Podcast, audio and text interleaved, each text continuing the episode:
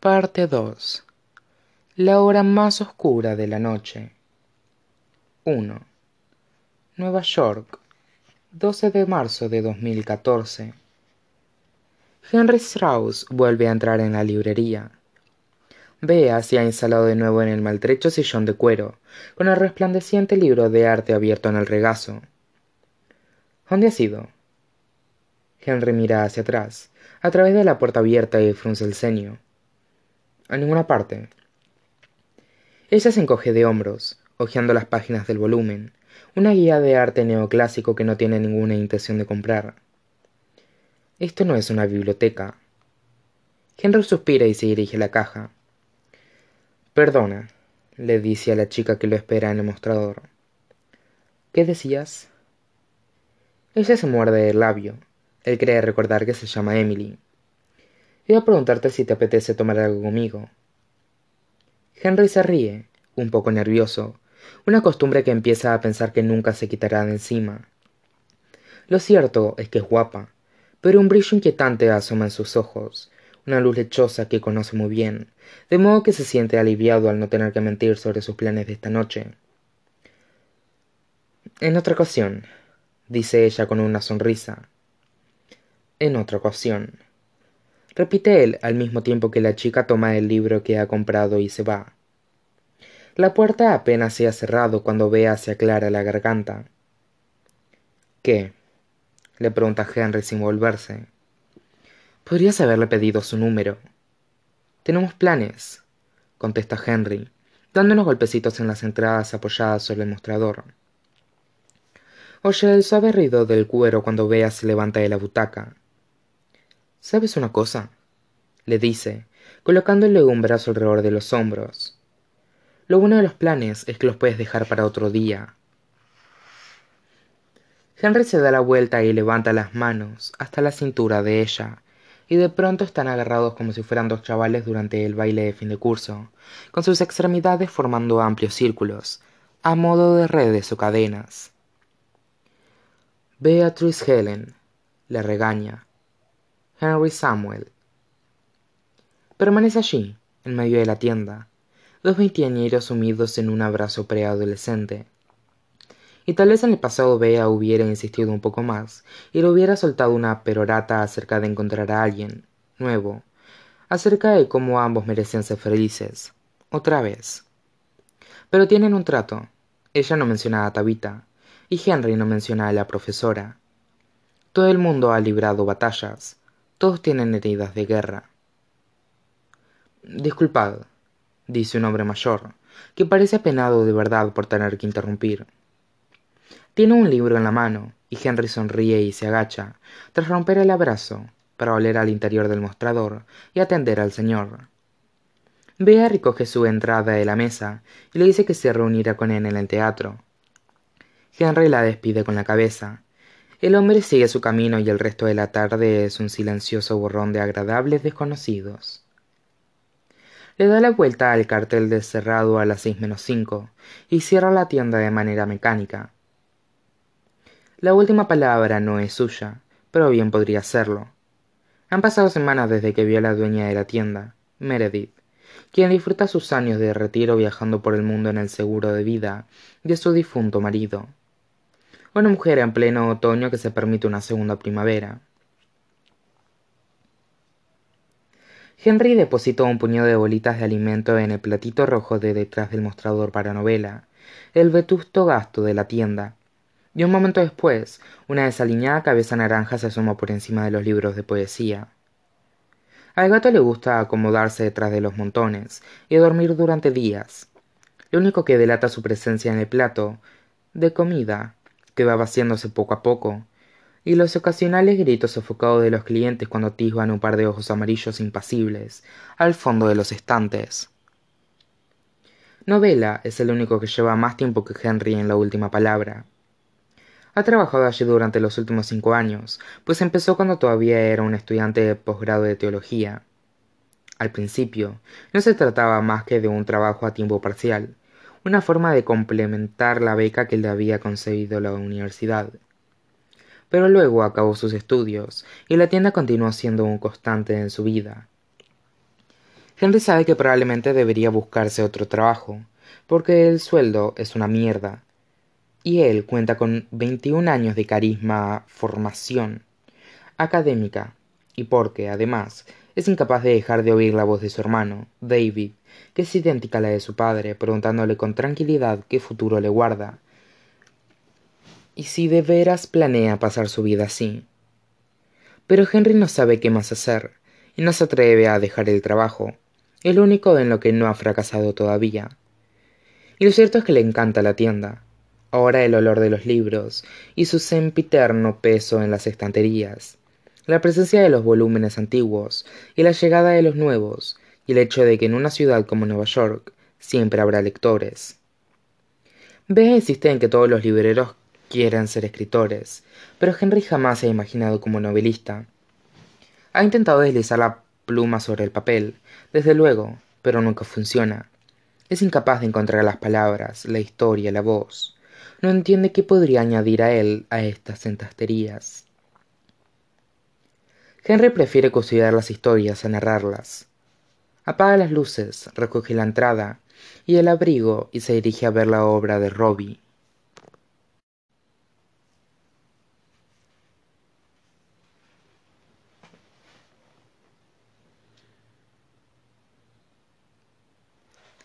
Henry no ha tenido tiempo de cambiarse de ropa. La obra comienza a las siete y él ha cerrado la última palabra a las seis. Y de todas formas no está seguro de cuál es el código de vestimenta para un espectáculo alternativo sobre hadas en la calle Bowery. De modo que se presenta con los vaqueros oscuros y el suéter andrajoso que se ha puesto para trabajar. Es un atuendo que ve al bautizado como bibliotecario chic, aunque no trabaja en una biblioteca, un hecho que ella no parece acabar de comprender. Bea, en cambio, luce un aspecto de lo más vanguardista, como siempre, con una americana blanca arremangada hasta los codos, delegados aros de plata que le adornan los dedos y resplandecen en sus orejas y gruesas rastas enrolladas en una corona sobre su cabeza. Henry se pregunta, mientras hace en la fila, si el sentido de la moda es una característica innata en algunas personas, o si simplemente poseen la disciplina necesaria para acicalarse todos los días. La cola avanza y ellos presentan sus entradas en la puerta. La obra es una de esas extrañas combinaciones de teatro y danza contemporánea que solo existen en lugares como Nueva York. Según Robbie, se trata de una adaptación libre del sueño de una noche de verano, en la que se ha, en la que se ha suavizado la cadencia verbal de Shakespeare y se ha aumentado la saturación. Bea le da un golpe en las costillas. ¿Has visto cómo te miraba esa? Henry parpadea. ¿Qué? ¿Quién? Ve a poner los ojos en blanco. No tienes remedio. El vestíbulo bulla a su alrededor, y mientras ambos se abren camino a través de la multitud, alguien toma a Henry del brazo. Es una chica ataviada con un vestido harapiento y bohemio. La pintura verde adorna sus sienes y mejillas en forma de enredaderas abstractas, señalándola como una de las actrices de la obra. Ha visto los restos de pintura en la piel de Robbie un montón de veces durante las últimas semanas. Ella sostiene un pincel y un cuenco de polvo dorado en las manos. No estás maquillado, le dice con sobria sinceridad, y antes de que a él se le ocurra detenerla, le pinta las mejillas con polvo dorado. La caricia del pincel es suave como una pluma, a esta distancia, Henry puede ver ese tenue y familiar brillo en los ojos de la chica. Henry inclina la barbilla. ¿Qué tal estoy? le pregunta, adoptando un mohín propio de un modelo, y aunque está bromeando, la chica le muestra una sonrisa sincera y, y contesta. Perfecto. Un escalofrío le recorre al oír la palabra, y de pronto se encuentra en otro lugar, Alguien le sostiene la mano en la oscuridad y le roza la mejilla con el pulgar. Pero Henry se sacude de la sensación. Bea deja que la chica le pinte una raya brillante en la nariz y un punto dorado en el mentón, y se las arregla para flirtear con ella durante treinta segundos, antes de que unas campanas suenen en el vestíbulo. La atractiva hada se desvanece entre la multitud, y ellos avanzan hasta las puertas del teatro. Henry entrelaza su brazo con el de Bea. ¿Tú no crees que sea perfecto? verdad ella resopla por dios no y henry sonríe muy a su pesar al tiempo que otro actor un hombre de piel oscura con oro rosado en las mejillas les entrega una rama a cada uno con las hojas demasiado verdes como para ser reales. Su mirada se detiene en henry amable triste y brillante. Le muestran sus entradas a una acomodadora una sirena de pelo blanco y de apenas un metro y medio de altura que se agarra al brazo de henry para mantener el equilibrio mientras lo lleva hasta su fila. A continuación le da una palmadita en el codo y se aleja por el pasillo murmurando qué buen chico henry comprueba el número de asiento de su entrada y ambos se dirigen de costado hasta un trío de butacas cercano al centro de la fila. Henry se acomoda con bea sentado a un lado y un asiento vacío al otro. Esa butaca estaba reservada para tabita porque naturalmente habían comprado sus entradas hacía meses cuando todavía salían juntos cuando las frases se pronunciaban en plural en vez de en singular. Un dolor sordo inunda el pecho de henry y desea haber pagado diez dólares por una copa. Las luces se apagan y el telón se alza para dar paso a un reino de neón y acero pintado con spray. Y allí está robbie en medio del escenario descansando en un trono con la indolencia propia del rey de los goblins. Su cabello se eleva en una elaborada onda y unas vetas púrpuras y doradas transforman las líneas de su rostro en algo impresionante y extraño. Y cuando sonríe a henry le resulta sencillo recordar cómo se enamoró de él cuando tenían diecinueve años sumidos en una maraña de lujuria soledad y sueños lejanos. Al hablar la voz de robbie es clara y se proyecta a través del teatro. Los dioses son los protagonistas de nuestra historia anuncia. El escenario se llena de actores la música comienza a sonar y durante un rato la vida se torna simple. Durante un rato el mundo se detiene todo a su alrededor se acalla y henry desaparece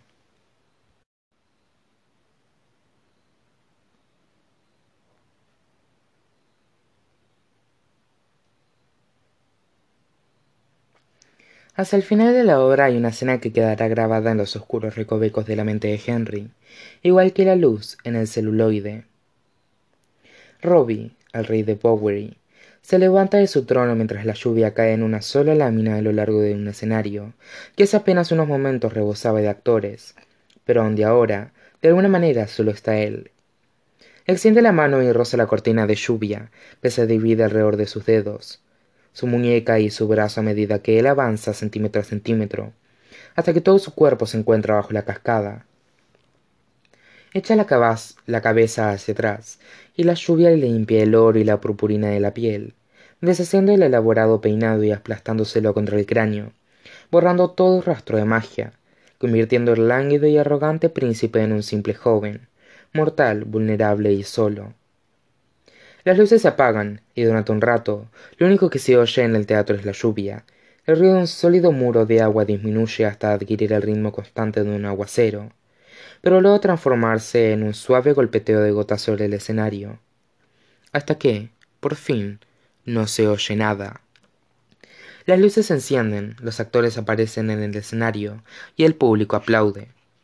Bea prorrumpe en vítores, pero al mirar a henry la alegría abandona su rostro. Qué ocurre le pregunta. Pareces a punto de desmayarte. Él traga saliva y sacude la cabeza. La mano le palpita y cuando baja la mirada se da cuenta de que se ha clavado las uñas en la cicatriz que se extiende a lo largo de su palma y se ha hecho sangre. Henry estoy bien la tranquiliza limpiándose la sangre en el asiento de terciopelo. Es solo que ha estado bien. Se levanta y sigue a bea al vestíbulo. La multitud se reduce hasta que prácticamente solo los amigos y familiares de los actores aguardan a que éstos reaparezcan. Pero henry percibe cómo las miradas y la atención de los demás se desvían hacia él como una corriente. Donde quiera que mire se topa con un rostro amigable una sonrisa cálida y a veces con algo más por fin robbie llega entre saltos al vestíbulo y los abraza a ambos. Mis estimados admiradores dice adoptando un poderoso registro vocal. Henry resopla y ve le tiende una rosa de chocolate una broma privada que comparten desde hace mucho cuando Robbie se lamentó de que uno tuviera que elegir entre el chocolate y las flores y Bea le señaló que aquello era lo tradicional en san valentín y que una obra de teatro lo típico era llevar flores. Pero Robbie le dijo que no era así y además no había pensado que quizá él tenía hambre. Has estado magnífico lo felicita henry. Y es verdad Robbie es magnífico siempre lo ha sido. Posee el triplete de habilidades necesario danza música y actuación para conseguir trabajo en nueva york. Aún ha dado el salto a broadway pero henry está seguro de que lo conseguirá le pasa la mano a Robbie por el pelo cuando está seco tiene el color del azúcar quemado un tono leonado entre marrón y rojo dependiendo de cómo le dé la luz pero ahora mismo sigue húmedo debido a la escena final y durante un segundo Robbie se inclina hacia la caricia apoyando el peso de su cabeza en la mano de Henry. Este nota una opresión en el pecho y tiene que recordarle a su corazón que no es. Ya no lo es. Henry le da una palmadita a su amigo en la espalda y Robbie se endereza, como si hubiera recuperado las fuerzas. Sostiene su rosa en alto como un bastón y anuncia: Es la hora del desmadre.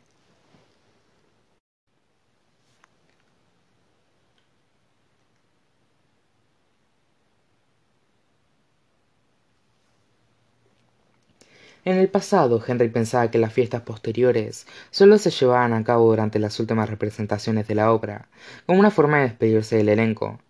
Pero desde entonces ha aprendido que, para los actores de teatro, cada actuación es un motivo de celebración. Para apaciguar la euforia que produce el escenario, o en el caso de Robbie y sus compañeros, para seguir con los ánimos exaltados. Es casi medianoche y se encuentran apiñados en el tercer piso de un edificio sin ascensor del Soho con una iluminación suave y lista de reproducción de alguien sonando a través de un par de altavoces inalámbricos. El elenco se desplaza a través de la estancia como la sangre a través de las arterias, con los rostros aún pintados pero ataviados con ropa de calle.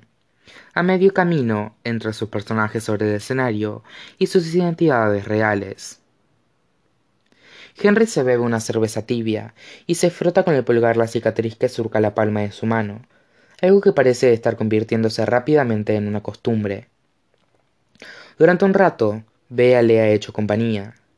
Bea, quien prefiere con mucho acudir a una escena que a una fiesta y sentarse a una mesa para conversar que tener que beber de vasos de plástico y gritar por encima de la música para que se la oiga. Se ha acurrucado con Henry en una esquina gruñendo tanto como él, mientras examinaba el tapiz de actores como si se tratara de uno de los libros de historia del arte.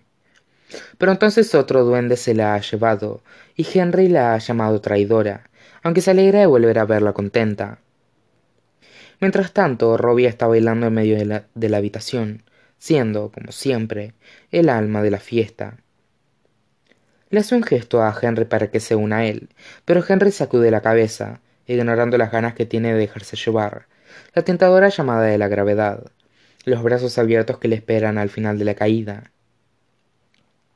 En su peor momento, formaban una pareja perfecta, pues las, diferencias entre ellos eran únicamente gravitatorias. Robbie siempre se las arreglaba para mantenerse a flote, mientras Henry se derrumbaba. Hola, guapo, Henry se da la vuelta, levantando la mirada de su cerveza, y ve a una de las protagonistas de la obra, una chica imponente con los labios pintados de un rojo óxido y una corona de lirios blancos. El brillo dorado de sus mejillas está estarcido para darle aspecto de graffiti. Lo mira con una ansia tan evidente que debería sentirse deseado, debería sentir algo más que tristeza, soledad y confusión. Tómate una copa conmigo, sus ojos azules resplandecen al tiempo que le tiende una pequeña bandeja, un par de chupitos con algo blanco y pequeño que se disuelve en el fondo. Henry piensa en todos esos cuentos que advierten sobre el riesgo de aceptar comida y bebida de las hadas, pero aún así alarga la mano y toma un vaso. Se lo bebe, y al principio la dulzura le inunda la boca, dejando a su paso un leve rastro de, tequila. Pero entonces la vista comienza a desenfocárselo un poco, Quiere sentirse más ligero y contento, pero la habitación se oscurece y Henry percibe una tormenta acercándose. Tenía doce años cuando llegó la primera. No la vio venir. Un día los cielos eran azules, al siguiente las nubes emergieron bajas y densas, y al siguiente el viento arreció y comenzó a llover a cántaros. Pasarían años antes de que Henry aprendiera a pensar en esos tiempos aciagos como tormentas, a creer que acabarían disipándose si era capaz de aguantar lo suficiente. Sus padres tenían buenas intenciones, por supuesto, pero siempre le decían cosas como anímate o todo mejorará, o lo que era un peor, tampoco es para tanto.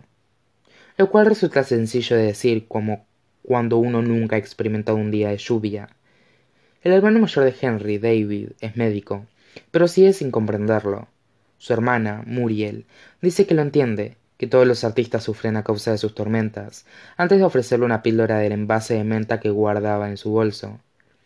La llama sus paragüitas rojas, siguiendo la metáfora que emplea Henry, como si fuera solo una expresión ingeniosa para referirse a ello, y no la única manera de la que dispone Henry para intentar hacerles entender lo que se esconde en el interior de su cabeza. No es más que una tormenta, piensa de nuevo, incluso mientras se aleja del tumulto con la excusa de ir a tomar un poco del aire. La fiesta está demasiado abarrotada y él quiere salir de allí. Quiere ir a la azotea, contemplar el cielo y comprobar que no hay nubes, tan solo estrellas, aunque sabe perfectamente que no atisbará ninguna, no en el sojo. Llega hasta la mitad del pasillo antes de detenerse, recordando la obra y la imagen de Robbie bajo la lluvia. Se estremece, decide bajar las escaleras en vez de subirlas, decide volver a casa. Y casi ha alcanzado la puerta cuando ella le agarra la mano, la chica con la hiedra curvándose sobre su piel, la que lo pintó con polvo dorado. ¿Eres tú? dice. Eres tú, dice él a su vez. Ella alarga la mano y le limpia una mancha dorada de la mejilla, y su roce es como una descarga eléctrica, un chispazo de energía donde las pieles de ambos se tocan. No te vayas, le pide la chica, y Henry sigue pensando qué decir a continuación. Cuando ella lo acerca hace así y él le da un beso rápido y curioso y luego se aparta al oír su grito ahogado. Perdona se disculpa él y la palabra le sale automática como por favor gracias y estoy bien pero ella alza el brazo y agarró un puñado de sus rizos por qué le pregunta volviendo a acercar su boca a la de ella ¿Estás segura? murmura él, aunque sabe lo que le va a contestar, porque ya ha visto la luz que cubre sus ojos, las pálidas nubes que se deslizan por su mirada. ¿Estás segura de que es esto lo que quieres? Henry quiere que le diga la verdad, pero eso ya no es posible, ya no, y la chica se limita a sonreír y lo empuja contra la puerta más cercana. Esto es exactamente lo que quiero, dice ella. De pronto están en una habitación, la puerta se cierra tras ellos y sofoca los ruidos de la fiesta al otro lado de la pared. Ella posa los labios sobre los suyos y él es incapaz de verle a los ojos en la oscuridad, así que le resulta sencillo creer que es real. Y durante un rato, Henry desaparece.